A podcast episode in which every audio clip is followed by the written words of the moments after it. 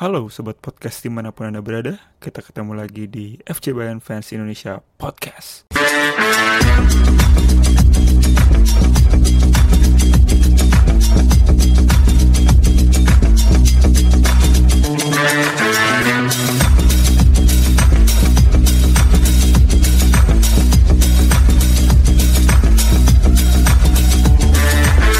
Halo sobat podcast dimanapun Anda berada, kita ketemu lagi di FCBFI Podcast.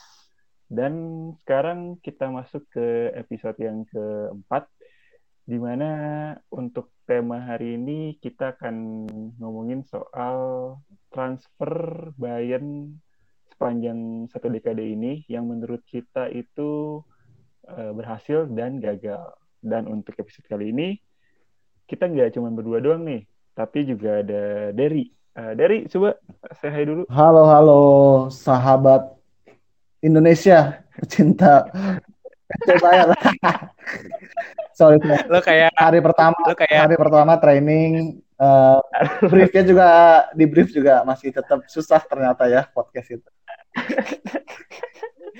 Ya semoga dibetul sama ini lancar ya, jadi ketagihan nanti. Lanjut. Kayak petugas kesehatan ya. Pasti. Oke, kita bertiga akan ngomongin soal itu, lima pemain terbaik dan paling gagal menurut kita. Mantap. Dan sebelum kita mulai ke pembahasan, ini ada sekilas info dulu. 2023 akhirnya Hansi Flick dan Thomas Muller itu resmi diperpanjang. Wuh. Jadi mantap.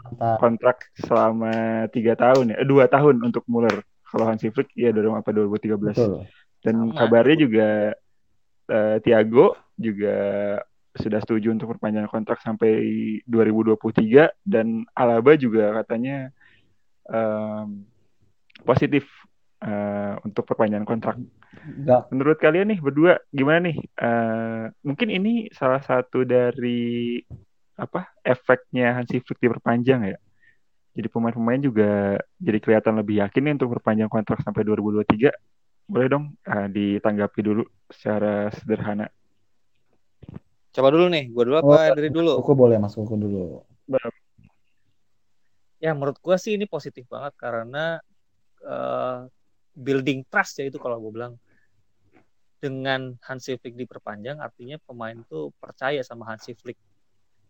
Terbukti satu persatu pemain yang memang tadinya ragu ya. Terus bisa diyakinkan juga dari si pelatih ini untuk tetap bertahan. Misalkan nih, kayak Thomas Muller kan udah berpikir ulang untuk bertahan di Bayern. Tadinya kan kita sempat beberapa minggu lalu lah, sempat berpikir ulang untuk keluar dari Bayern dan coba peruntungan baru. Gitu. Yang sebenarnya dia ngambang aja sih, dia nyebutnya ngambang aja, nggak secara lugas bilang, wah dia mau cabut dari Bayern. Nggak, gua nggak bilang gitu. Cuman artinya dengan dengan perkembangan yang ada terakhir mungkin pas lagi Niko Kovac kali ya, kemudian dia betul-betul merasa tidak dikasih kesempatan di starter di Bayern gitu kan, terus dia berpikir ulang untuk coba mungkin bisa di tempat lain untuk berkarya gitu kan, sepak bola. Nah, ya ini bagus sih kalau menurut gua tadi setuju yang dibilang bahwa dengan Hansi Flick perpanjang ini bisa jadi booster buat pemain-pemain yang cukup senior lah ya, jadi bilang untuk tetap bertahan karena core-nya itu harus tetap ada, core-nya dari si pemain-pemain senior ini harus tetap ada supaya pemain-pemain mudanya itu bisa dapat transfer ilmu. Positif sih kalau menurut gue bilang. Betul. Kalau gue sih lebih seneng karena pemain-pemain lama ya, maksudnya bertahan. Berarti kan ini menunjukkan bahwa atmosfernya di sana juga masih bagus gitu ya, secara untuk maintenance teams dan juga pemain gitu. Dan kebanyakan ini memang pemain-pemain maksudnya yang memang inti ya, per squad, jadi squad utama yang masih tetap bertahan. Dan kalau gue pribadi sih emang sejujurnya nggak mau ada perubahan, nggak asik gitu. Kira-kira kalau memang masih ada perubahan harus gonta-ganti pemain lagi. FC Bayern pas kemarin gonta-ganti pemain itu sempat agak turun naik ya. Tapi kalau memang mereka stabil dengan pemain tetapnya kayak misalnya Alaba masih join, Muller masih join, itu gue bakal menurut gue ini emang jalan paling bagus sih mempertahankan pemain yang udah ada sih. Itu aja paling. Ya tapi gue gue potong sedikit. Tapi gue sedikit nggak setuju sama lu, Der. Maksudnya kalau menurut gue Bayern tetap butuh regenerasi. Betul. Kan? Cuman transisinya itu mesti smooth gitu loh. Jangan langsung radikal, jangan tiba-tiba semua hilang kayak perlahan-lahan. Nggak tiba-tiba langsung brek hilang semua gitu kan. Kayak kita tahu lah beberapa tim yang dirombak total tuh kan kayak MU kan total. Langsung romnya hilang gitu. Yeah. Ya walaupun terakhir kan cuma tinggal Scholes sama Giggs, terus Scholes hilang, Giggs hilang, udah habis gitu kan. Betul. Kalau ini core-nya ada dulu di pemain-pemain yang kayak tadinya kan pertama Lam dulu, Schweinsteiger dulu pergi kan. Schweinsteiger pergi, pilih Lam pergi pensiun, terus Ribery cabut, nggak diperpanjang, Robben, Rafinha, itu kan core-nya 2013. Betul. Karena mereka pemain kunci ya, yang gue tadi maksud juga, maksudnya kayak Muller sendiri bertahan, dia juga menjadi salah satu pemain kunci. Nah, pemain kunci ini nih yang dari dari mulai defender, terus juga pemain tengah, pemain depan. Menurut gue emang ada pemain kunci yang tetap bertahan, salah satunya kayak Muller, Alaba walaupun ditinggalin sama Lam, gue rasa masih bertahan. Itu sesuatu yang ini sih, maksud gue dulu pernah punya patokan kayak aduh pemain sayap back ini nih kalau ketinggalan Alaba apa ketinggalan sama Lam dan Alaba akan pakai siapa lagi kan, apalagi pemain muda ya. Dan ini ada satu lagi nih, sebelum kita masuk ke pembahasan kan pemain-pemain ini udah pada perpanjangan kontrak nih, dan ada pun beberapa pemain yang sekarang lagi masih negosiasi tapi rata-rata mereka kan semuanya sampai 2023 nih. Nah, satu lagi nih si pemain yang masih ngegantung nih, Manuel Neuer nih.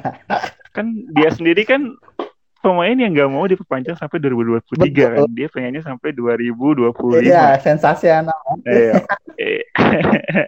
Untung jago soalnya, tapi gimana gitu. Nah, menurut kalian nih, dengan yang lain pada setuju perpanjang sampai 2023, terus Manuel Neuer sendiri pengen sampai 2025, itu gimana menurut kalian? Oke. Dari dulu deh. Gue ya, kalau gue sih sejujurnya ini jadi ikonik banget sih Neuer sendiri di Bayern Munchen ya. Jadi kalau gue sih orang yang sudah pasti setuju ya.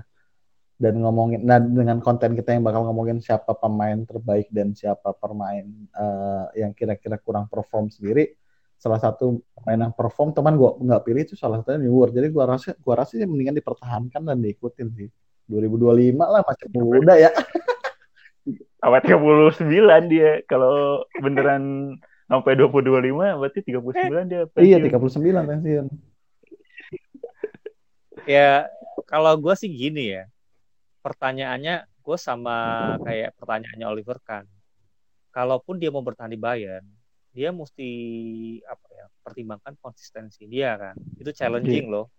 Kayak Oliver Kahn aja di umur 35 ke atas dia udah matanya udah bluk siwer ya. Apa ya udah siwer. Udah belekan gitu kan. Kebobolan dari Roberto Carlosnya udah di kayak nangkep ayam gitu kolong. Ya maksudnya apa ya kalau gue bilang sampai 2023 oke lah kita kasih transisi gitu, maksudnya sebelum Nubel betul-betul mateng ya dia juga mesti paham bahwa proyeknya Bayern itu lagi transisi nih. Bisa nggak lu main cuma 15 kali main gitu loh, maksudnya gitu kan nggak mau. Tapi kalau dari skala fans ya kalau gue sendiri ya di luar dari performance dia ya sebagai pemain ini ngomongin fans gitu ya. Karena kan gue suka nggak cuma dari mereka punya achievement kayak misalnya mereka menang Bundesliga dan lain-lain. Tapi ini ikonik, kenapa gue bilang ikonik? Ini fansnya salah satu pemain dengan fans terbanyak loh, Neuer ini loh. Selama dia banyak, gitu maksud gue. Ikonik ini bisa banget dipertahanin demi mungkin banyak hal yang lain gitu-gitu segala macam sih. Oke. Tapi masa ke masa tetap bakal kayak gitu sih gitu dia. Ya? Gimana? Maksudnya kayak misalkan kayak let's say kita ngomongin Ronaldo ya. Kurang ikonik apa coba Ronaldo dari MU terus dia dilepas ke Madrid gitu kan. Loss berapa kali budgetnya dari marketingnya MU yang hilang gara-gara Ronaldo gitu kan. Terus Ronaldo dari Madrid ke Juve untung gede tapi loss-nya berapa si Madrid dengan kehilangan Ronaldo. Betul. Maksudnya kan itu lebih ke personal image kan. Cuman maksudnya kalau kita ngomongin dari keseluruhan ya, kita ngomongin klub keseluruhan, dia juga harus ngikutin core-nya klub. Kalau enggak, tatanan klub ini berantakan. Kayak Kroos minta gaji gede, mungkin bisa kita kasih, tapi mungkin pemain muda lain kayak Alaba angkatan sama Kroos, Alaba Batsuber dan lain-lain mungkin minta gaji. Berarti kalau menurut lo Mas Kukuh, ini pengganti terbaik yang saat ini udah ada siapa nih kalau emang Neuer seandainya nggak jadi perpanjang? Kalau gue mikirnya si Neuer harus cukup legowo untuk bertahan sampai 2023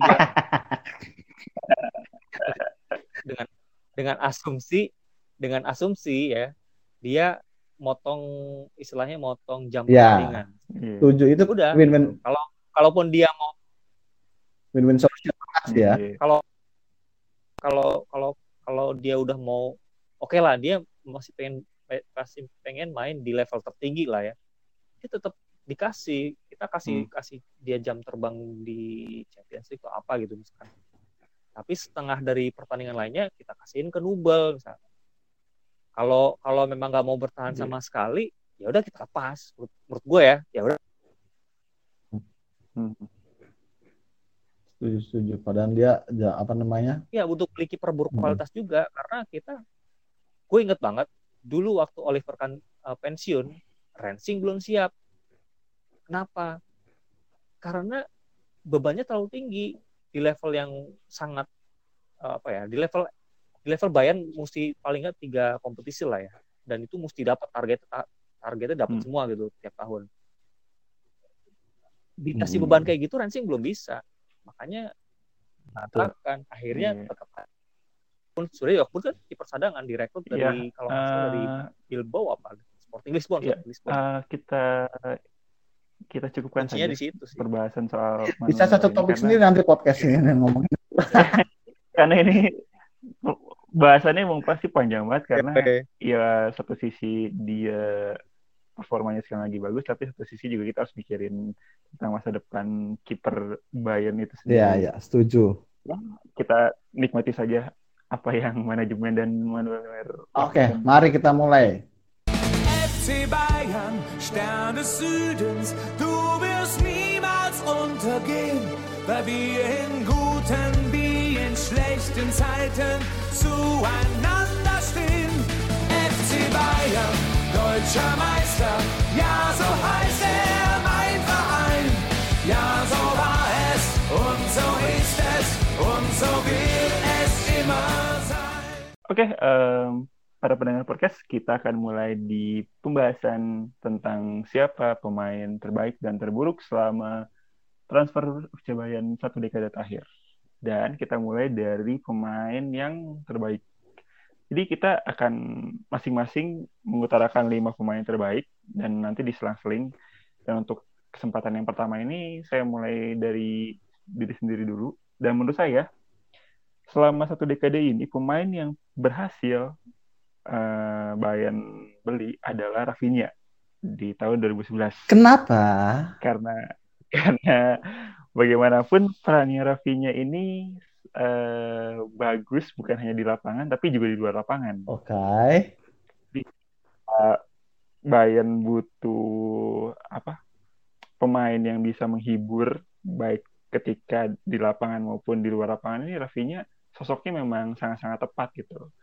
Dan secara umur juga kan dia termasuk yang senior kan. Jadi dia bisa mengontrol pemain-pemain bintang seperti Robben, Ribéry, terus juga pemain muda juga dekat. Jadi sosok Rafinha ini menurut saya salah satu pembelian terbaik sih selama 1 dekade ini. Oke. Gitu. Pemain koku ya, pemain tua ya. Sebenarnya waktu itu belum tua-tua banget ya, sekitar 27 atau 28, tapi ya walaupun tidak bermain secara reguler tapi perannya emang penting sih. Oke. Membangun kondusivitas tim. Next dari Der. Siapa Der pemain terbaik? Kalau gua sih pemain terbaik sebenarnya gua sangat menyukai yang namanya pemain transfer Philippe Coutinho ya. walaupun statusnya masih belum pinjaman gitu. Nah, belum resmi. Tapi katanya tahun depan kan mau diresmikan kan ya. Setelah itu kontraknya. Isu-isunya begitu. Nah, kalau terakhir sih mau ke Chelsea. Mau ke Chelsea ya? Ada saya sekarang. Padahal itu saya lagi doa, Pak. Oke. Jadi menurut gua dia memang di klub sebelumnya di Barcelona juga dia kan drop banget kan. Dia banyak menurun performance, tapi pas masuk di Munchen sendiri ternyata dia banyak punya andil. Bahkan kalau gue bisa ngutip beberapa website yang ngomongin tentang transfer market kayak gitu-gitu dan juga ini Coutinho ini salah satu yang memang berhasil skalanya untuk membangun tim lain, salah satunya Bayern Munchen. Dari performanya dia di sana dia bisa menggantikan pemain-pemain lama sih. Menggantikan pemain-pemain lama di posisinya dia. Ini yang penting banget juga sih. Jadi jadi sebenarnya kan menurut gue Bayern Munchen sendiri punya bomber goal tuh lumayan banyak ya, dari mulai Muller, ada Lewy juga gitu kan. Nah ditambah dia nih so far sisi depan tuh bakal memang jadi punya performa lebih baik sih. Dan ternyata gue nggak nyangka aja gitu kayak ternyata pemain pinjaman seperti itu yang sebelumnya di klub sebelumnya sempat redup pas masuk ke Munchen bisa naik lagi namanya, berarti kan nggak terlalu lama ya proses dia bisa ini barang gitu adaptasi barang sama Munchen. Dan menurut gue udah cocok, kenapa nggak diresmikan sekalian aja. Kalau dari gue tetap gimana siapa kalau yang terbaik ya Lewandowski masuk salah satu yang terbaik sih menurut gue. Lewandowski juga dan favorit gue tetap Javi Martinez sih. Itu sama kita. Satu dulu aja. Okay. Siapa dulu? Itu dicolok. Okay. Itu next pemain. Gini. Kalau pertanyaannya adalah yang terbaik, menurut gua bisa dua nih. Dalam 10 tahun terakhir ya. Bisa dua. Ya. Bisa Lewandowski sama Manuel Neuer. Nah, karena mereka punya achievement banyak gitu ya selama performance di Bayern Munchen. Iya, pasti dong. Kan kita parameternya itu achievement dan kontribusi ke tim kan, pasti.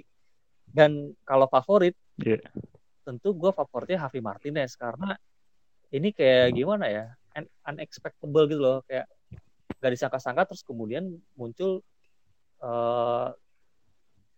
Kita nggak pernah.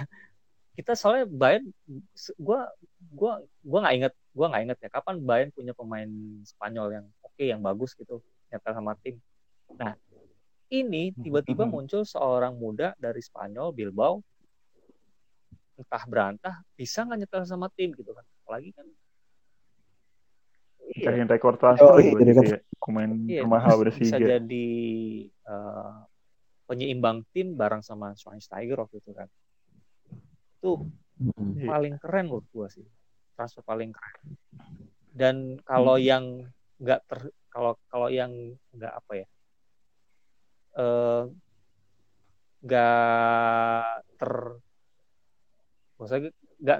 nggak dibanyak dibilang orang juga, salah satu yang nggak banyak dibilang orang, gue pikir salah satunya adalah Thiago sih.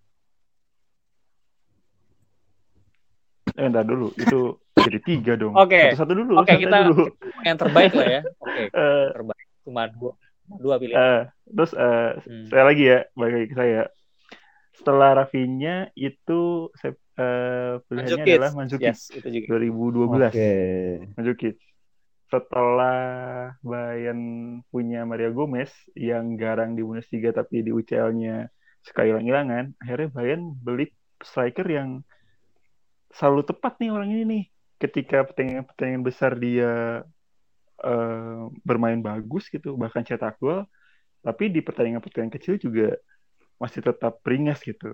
Dan yang saya tidak pernah lupakan tentu ketika Munchen lawan Juventus di Liga Champions 2012 tuh, sebagai defensive striker tuh nyetel banget sama taktiknya si Juvenkes Mandzukic. Jadi menurut saya salah satu pembelian terbaik sih, cuman sayangnya tidak berlangsung lama karena Lewandowski masuk, dia ngerasa tersingkir jadi cabut ke Atletico Madrid tuh tidak salah. Emang Pep-nya nggak mau pakai dia aja. Iya, nggak cocok sama tipe-tipe pemain kayak gitu. Paling dia salah satu yang ini ya, istilahnya bomber juga ya, dia banyak menciptakan gol ya. Tapi nggak dengan digantinya Lewandowski nggak berarti menurun sih sisi depan. Iya. Ha. Secara taktik juga jadi beda, jadi dia ngerasa ya udahlah. Oke, next, Eri. Nggak ada harapan. Nah, gue paling kita ngomongin pemain depan sama pemain tengah mulu, gue ke belakang berarti. Gue sih suka sama Niklas Sule sebenarnya, defender. Jadi salah satu yang memang menurut gue dia ini apa namanya FC Bayern tepat untuk memilih pemain belakang ya. Gitu. Jadi sebenarnya kenapa tepat karena sebelum dia Sule sendiri masuk kan banyak banget ini ya kayak apa namanya Jerome apa sih pemain back belakang kita tuh banyak dikritik gitu maksudnya sebelumnya ya sih banyak miss. Nah selama di sini masuk gue lihat banyak banget perubahan dari performa back belakang sih. Dan kedua memang FC Bayern identik dengan back tinggi kan. Nah ini salah satu tinggi dan juga dia yang bisa apa namanya ngeredam kesalahan-kesalahan Boateng juga sih. Salah satunya nih. Kalau tadi ngomongin Sule itu buat nambal Jerome Boateng, justru yang terbaik menurut gue kalau defender ya Jerome Boateng dalam 10 tahun terakhir udah paling benar itu. Dengan achievement yang ada ya yang dia raih dalam 10 tahun terakhir ya tetap dia masih yang terbaik untuk defender ya. Defender tetap yang terbaik. Uh-huh. Ya kalau yang terbaik memang betul juga sih secara performa sama si Boateng sih memang punya terbaik. Cuman maksud gue ini salah satu yang memang bisa bukan backup sih maksud gue ini bakal jadi pemain yang bakal jadi pemain kunci bagian belakang FC Bayern apalagi umurnya masih belum terlalu masih cukup muda gitu ya. Masih cukup muda ya. Virgo lagi kan. Sebenarnya kita ada Dante loh, cuman karena dia trauma kalah saat lawan pemainnya turun drastis tuh. Tapi Dante tuh sebenarnya bagus juga. Kayak, kan pemain belakang gue kalau ngeset biasa main PS nih, gue ngeset tuh pasti David Alaba, Joshua Kimmich, Niklas Sule, terus juga kalau nggak Boateng gue pakai Pavard paling. Tapi kalau kita mau compare ya, kalau gue boleh compare ya, mungkin ini lewat dari 10 tahun sih. Lo kalau dari komparasi gue daripada Dante, gue masih mending Lucio sih. Iya sih. Iya. Kebiasaan ya. Setuju. Kadang bagus, kadang hancur-hancuran soalnya. Tapi dia bagus kayak rambutnya bagus dia. Dante. Rambutnya bagus. Afro. Kerawatnya susah. Ya tadi Jerome Boateng. Tadi pemain Jerome Boateng ya.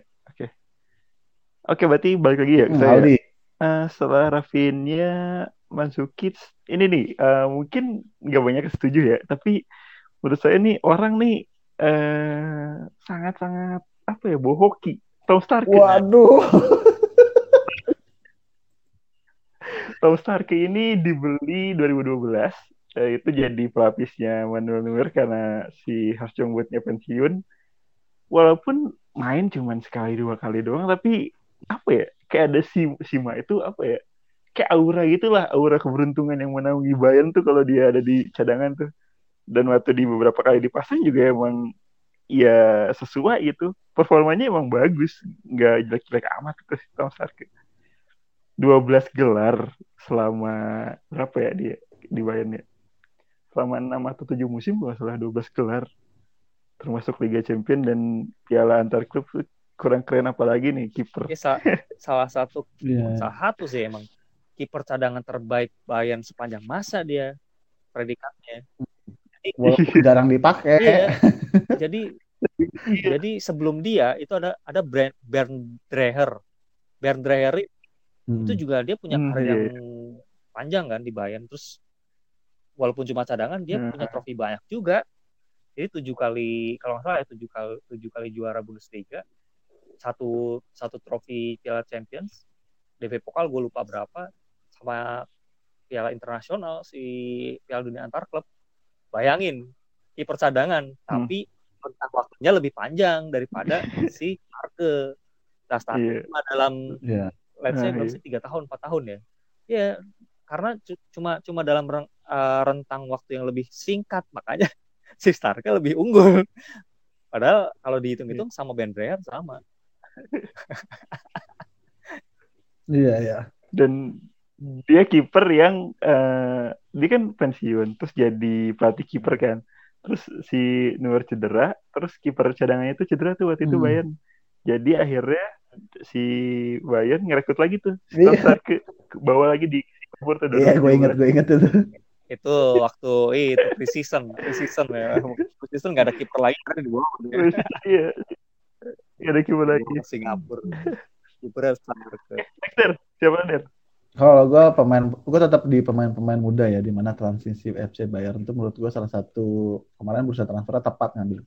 Kalau gue sendiri terakhir pemain favorit itu Coman. Jadi kalau Kingsley Coman, ini salah satu pemain sayap kiri yang gue selalu seneng gaya permainan Bayern mulai yang di mana pemain sayap itu menurut gue Robert Ribery udah pasti itu favorit. Selama sepanjang FC Bayern ada, favorit gue adalah tim di mana Robert Ribery itu mereka punya perform baik. Nah di sini ternyata Coman sendiri menurut gue bisa menggantikan performa sayap itu sendiri, dan salah satunya itu Coman. Kalau yang ditanya siapa itu menurut gue Kingsley Coman itu salah satu pemain yang bisa membuat performance bagian sayap FC Bayern itu tetap bagus sih. Gue nih portofolio dia aja timnya gede-gede ya kan, Juventus. Jadi harganya juga nggak mahal-mahal banget, nggak lebih mahal dibanding yang lain. Gue bukan salah satu favorit sih Coman.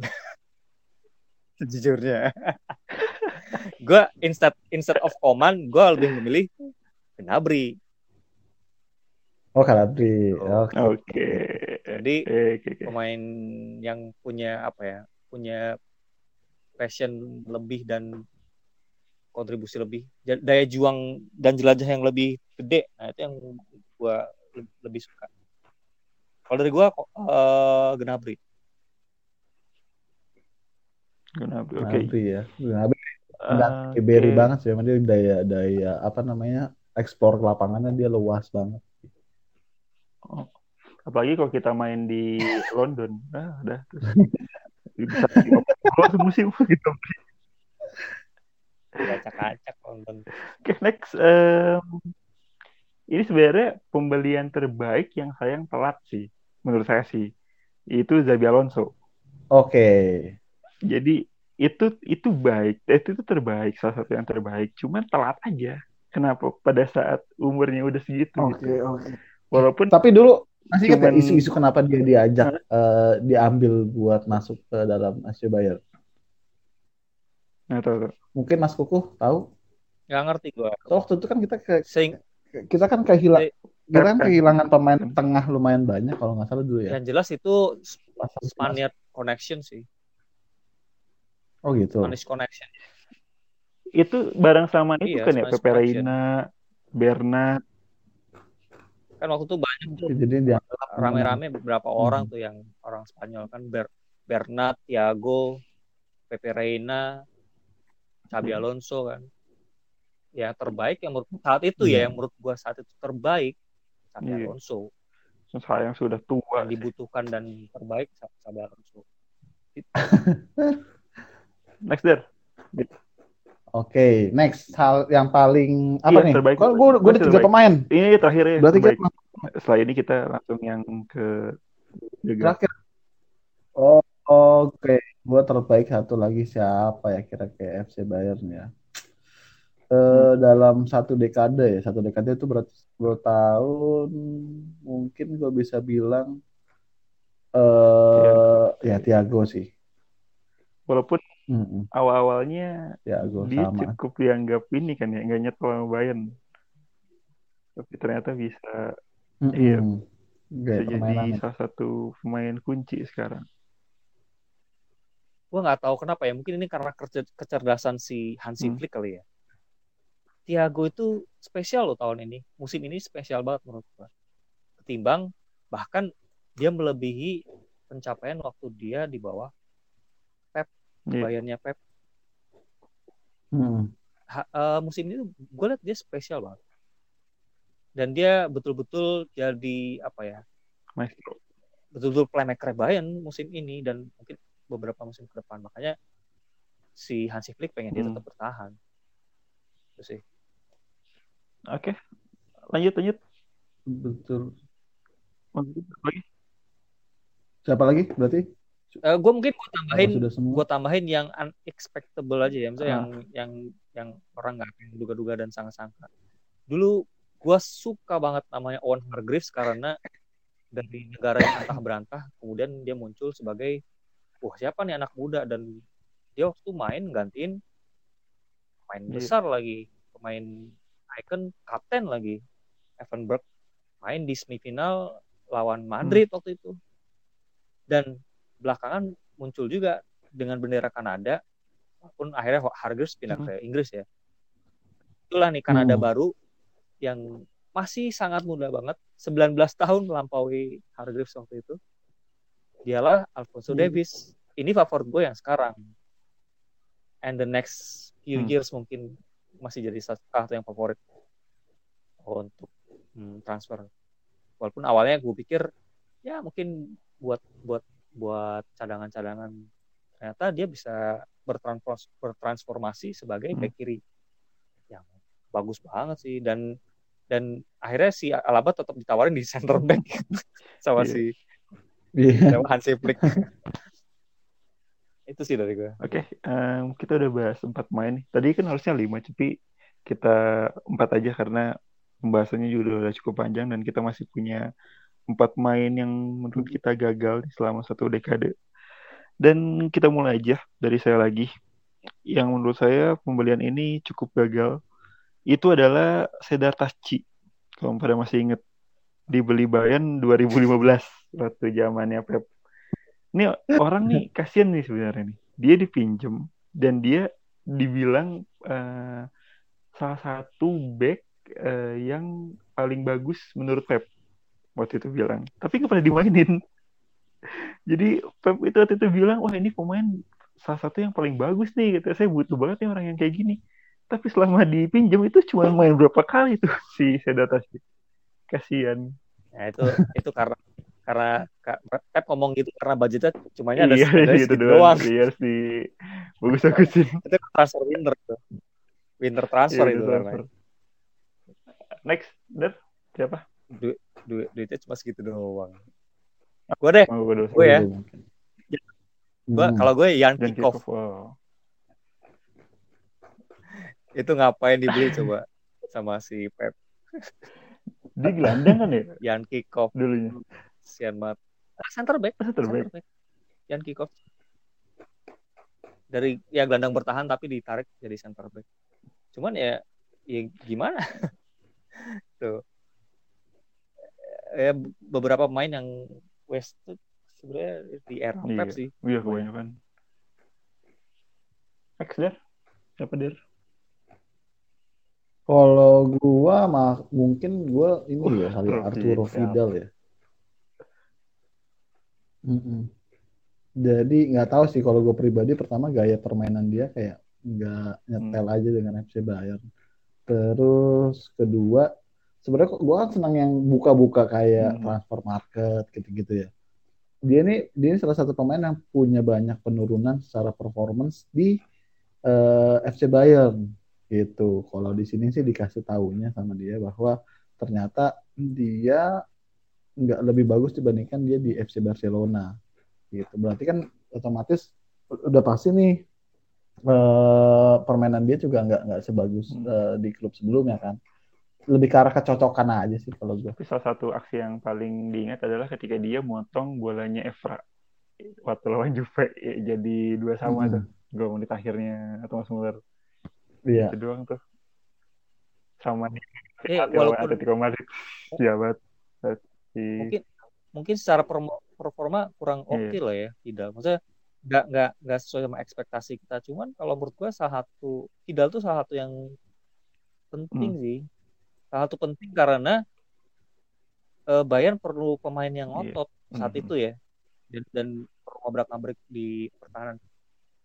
Kunci yang paling gue inget adalah waktu lawan Madrid. Sebenarnya itu Vidal bagus banget. Peak performance-nya waktu lawan Real Madrid tuh. Walaupun kalah kan. Itu kan ya banyak yang bilang itu skandal kan, kayak dicurangi wasit kan. Cuman itu bagus banget loh, bersih, tackle bersih dan lain-lain. Itu Vidal keren banget. Udah paling pol. Oke, next.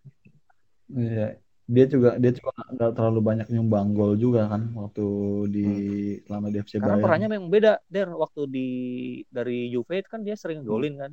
Waktu di Bayern dia taruh lebih ke dalam, dia lebih ke membantu bagi pertahanan, bukan kayak center midfielder tapi defensive midfielder, peran lebih ke pemain, enggak bukan kayak nomor 6 kayak Thiago enggak. Dia betul-betul bantu pertahanan banget, defensif banget. Karena ngotot juga kan dia mainnya. Next, boleh next. Salah gua. Sebastian Rudy.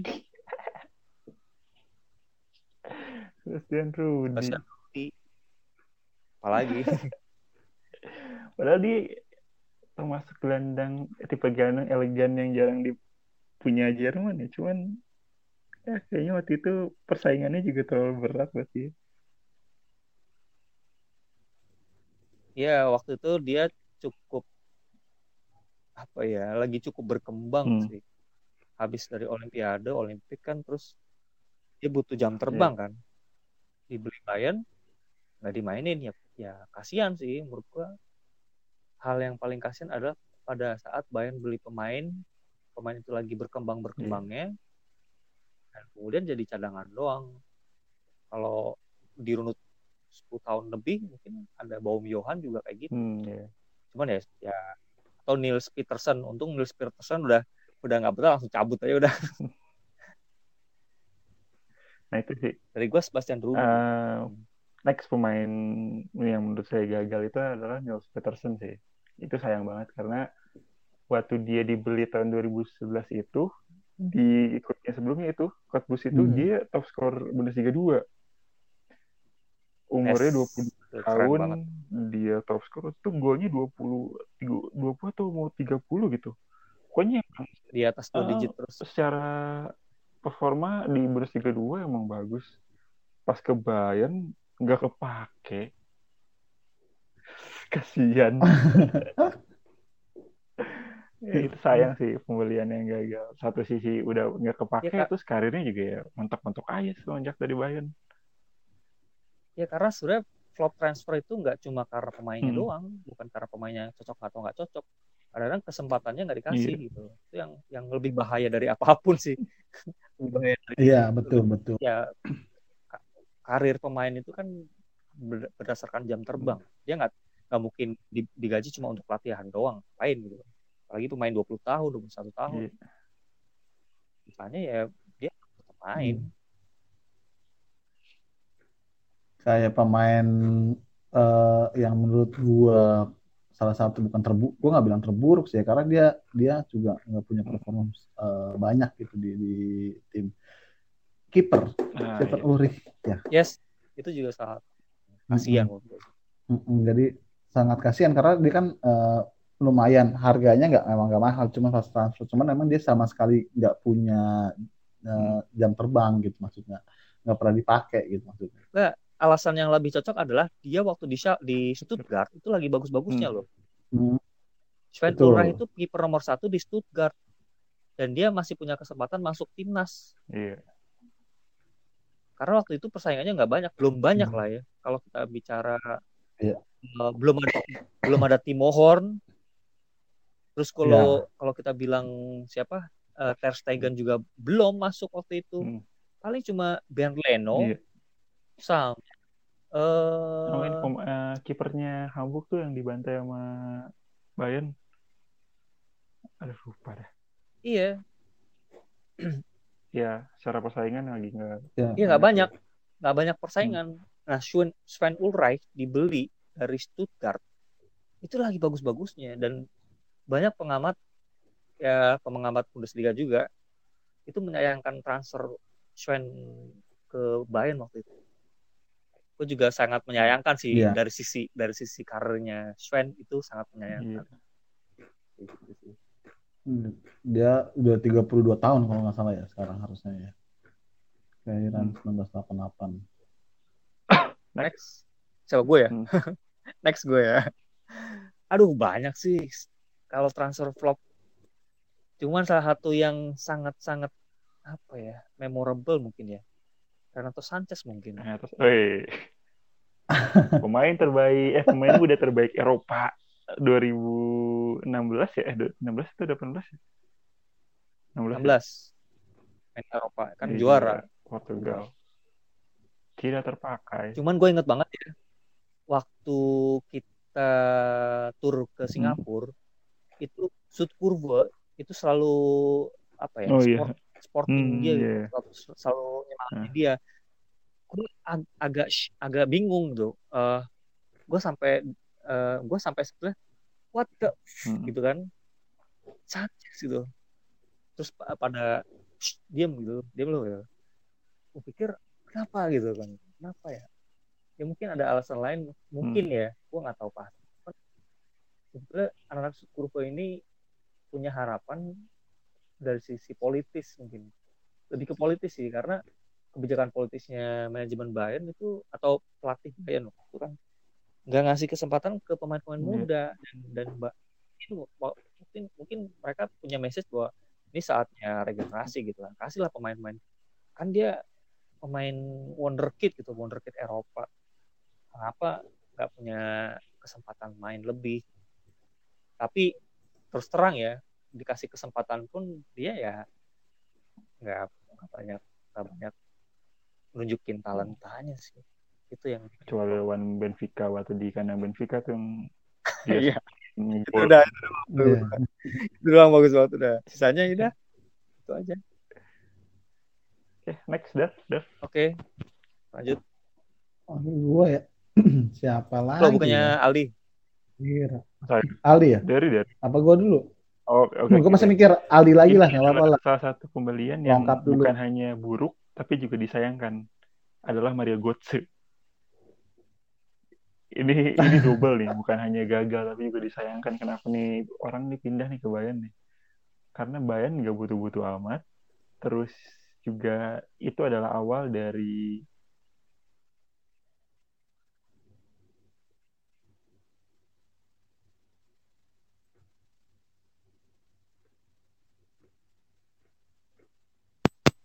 halo? Ya, tadi sempat keputus. Ya, jadi Götze ini bukan pemain yang dibutuhkan Bayern pada saat itu. Dan ngapain juga gitu dibeli. Pada akhirnya jadi bahan ceng-cengan fans lain ke Bayern. Apalagi kan kepindahannya kan kontroversial banget kan. Sebelum final Liga Champions 2013. Jadi secara etika juga nggak bagus-bagus. Nggak bagus gitu pemain ini pindah gitu.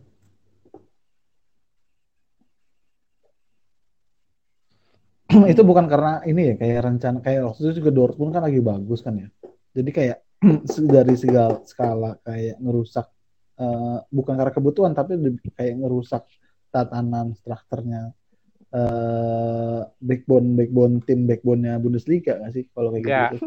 Kalau faktor utama gue nggak setuju, sorry, itu lu udah kemakan sama fans lain kalau itu. The truth is yang terjadi adalah itu pemain udah jadi incerannya Pep. Gue nggak tahu pasti, tapi seperti halnya gue cuma nebak seperti halnya Javi Martinez lalu kemudian Götze, itu bisa jadi salah satu bagian dari deal kontraknya sama Pep. Gue nggak tahu pasti ya, cuman maksudnya Pep mungkin punya pemain yang dipingin dia kan, yang pengen didatangkan Pep, otomatis dengan cara itu Bayern memuluskan Pep untuk datang ke Bayern. Gitu.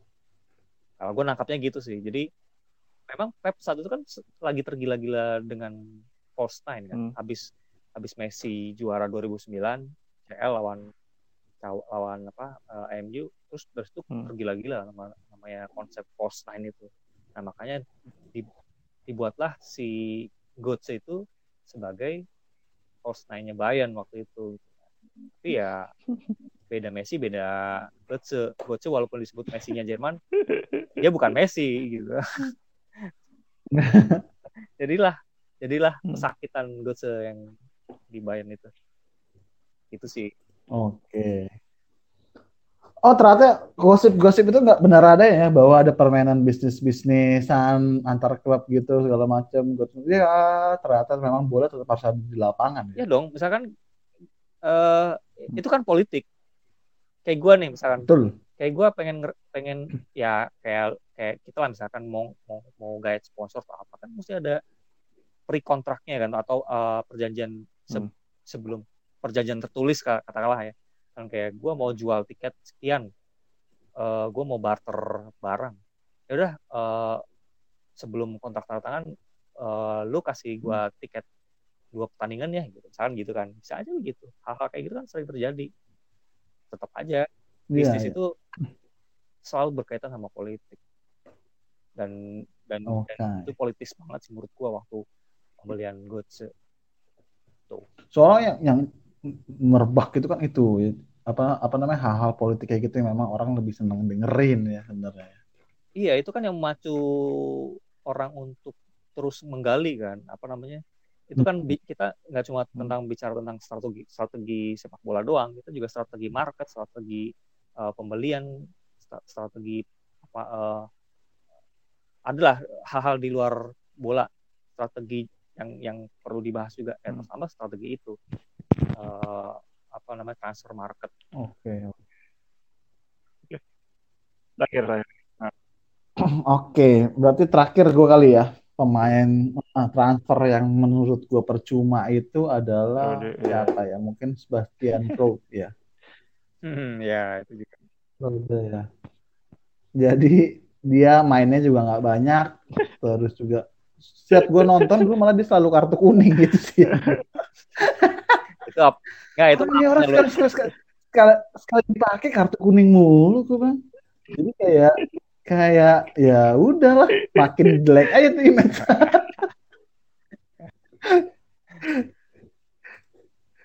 Gimana kok tadi masukku? Yeah. Mau ada tambahan? Iya, yeah, itu apasnya lu aja. Pas lu nonton kartu kuning.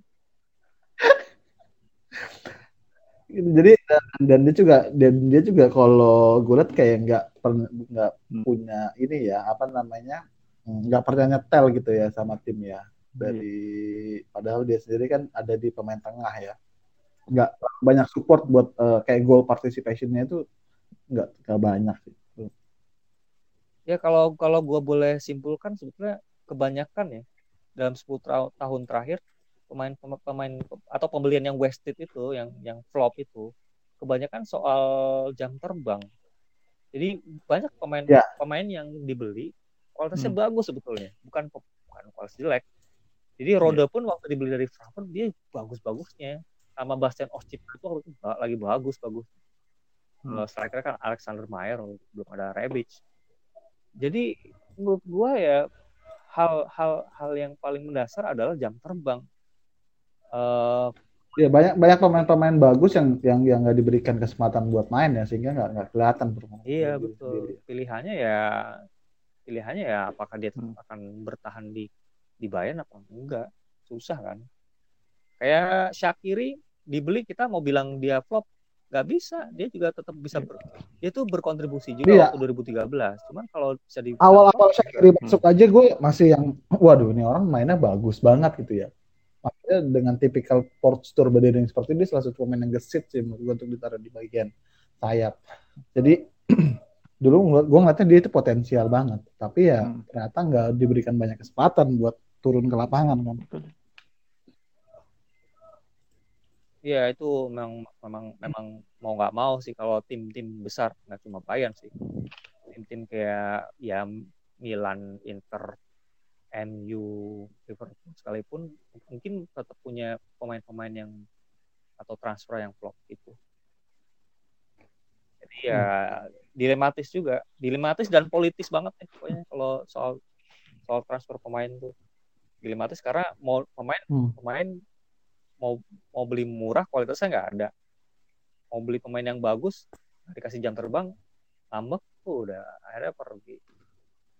Padahal dan intinya sih kalau gue sih kadang ngelihat skema transfer pemain yang menarik itu nggak cuma Liga Italia ya atau Liga Inggris gitu. Ternyata dari Bundesliga banyak banget pemain bintang yang transfernya ini bisa kalau diperhatiin ini sebenarnya menarik banget. Cuman kadang-kadang orang tuh kayak nggak mau coba, pengen tahu ya apa gara-gara liganya belum terlalu dikonsumsi di Indonesia. Gue juga nggak paham sih. Padahal banyak banget pemain-pemain yang bisa kita lihat ya dari mulai dia transfernya berapa besar, terus juga performa gimana. Bundesliga salah satu yang menurut gue paling menarik dibandingkan Liga Inggris dan Liga Italia kalau gue pribadi. Dan salah satu paling bersih loh, Der, jangan salah. Ya, dan terbersih mungkin di 6 liga top Eropa. Ini paling bersih ininya apa? Keuangannya. Jadi balance dan lain-lain gitu. Oh, berarti highlight kita adalah Bundesliga transfer pemain terbersih sedunia. Iya. Ada suatu kebanggaan, bagus. Oke, mungkin pembahasan soal hari episode ini kita cukupkan saja kali ya. Kita tadi udah banyak ngebahas soal 4 pemain yang menurut kita berhasil dan 4 pemain yang gagal selama transfer satu dekade ini. Terus kita udah juga udah bahas sedikit nih soal informasi perpanjangan kontrak pemain-pemain Bayern. Dan ya mungkin episode depan kita akan mengetahui nih nasib Manuel Neuer dan pemain-pemain lain yang diperpanjang, atau juga siapa tahu ada kabar-kabar terbaru soal Sané sama Timo Werner. Dan yang pastinya untuk teman-teman terima kasih sudah 4 episode ini. Ya. Tapi sebelum itu ya Pak Pres, Aldi. Sebelum itu mungkin kalau ada kan kayak gue nih sebagai fans gue bingung kadang harus pengen tahu tuh ngeliat transfer yang bagus tuh di mana, yang sebenarnya beritanya itu kayak misalnya memang pure gitu, jujur, nggak ditambah-tambahin. Gue kadang-kadang bingung kan sebagai fans ya, harus buka apa bola informasi.com atau apa. Nah, untuk itu tuh kadang butuh referensi, makanya dari podcast kayak gini kan udah bisa dapat. Tapi karena belum ada yang mau sponsor, nanti deh mungkin next podcast. Chat baru kita bisa mention deh ya, yang bagus sih nyari di mana informasi tentang bola. Nyari bahan-bahan itu di Score ID ya, tapi nggak tahu nanti di Score ID. Wah, itu gue dari awal sih sejarahnya dulu gue baca Top Score lanjut ke Score ID karena kan Score ID dari Top Score ya nggak sih? Bisa dari sini gue langsung nyemplung ke situ dah. Score ID. Jadi yang buat teman-teman yang bawa itu coba cek Score ID. Itu gila bersih banget, layarnya nggak ada iklan iklan deh, pokoknya lu baca enak banget di situ. Oke, terima kasih Dery dan Bang Kukuh yang sudah mengisi episode kali ini. Dan kita akan ketemu lagi di episode selanjutnya. Mungkin juga ada kata fans, atau mungkin kita lanjut lagi ke pembahasan dari para expert Bundesliga. Para expert. Ya, gua expert. Expert. Nyari komen terburuk aja gua browsing. Terima kasih sekali lagi dan kita bertemu di FCBV Podcast episode selanjutnya. Miasan Mia.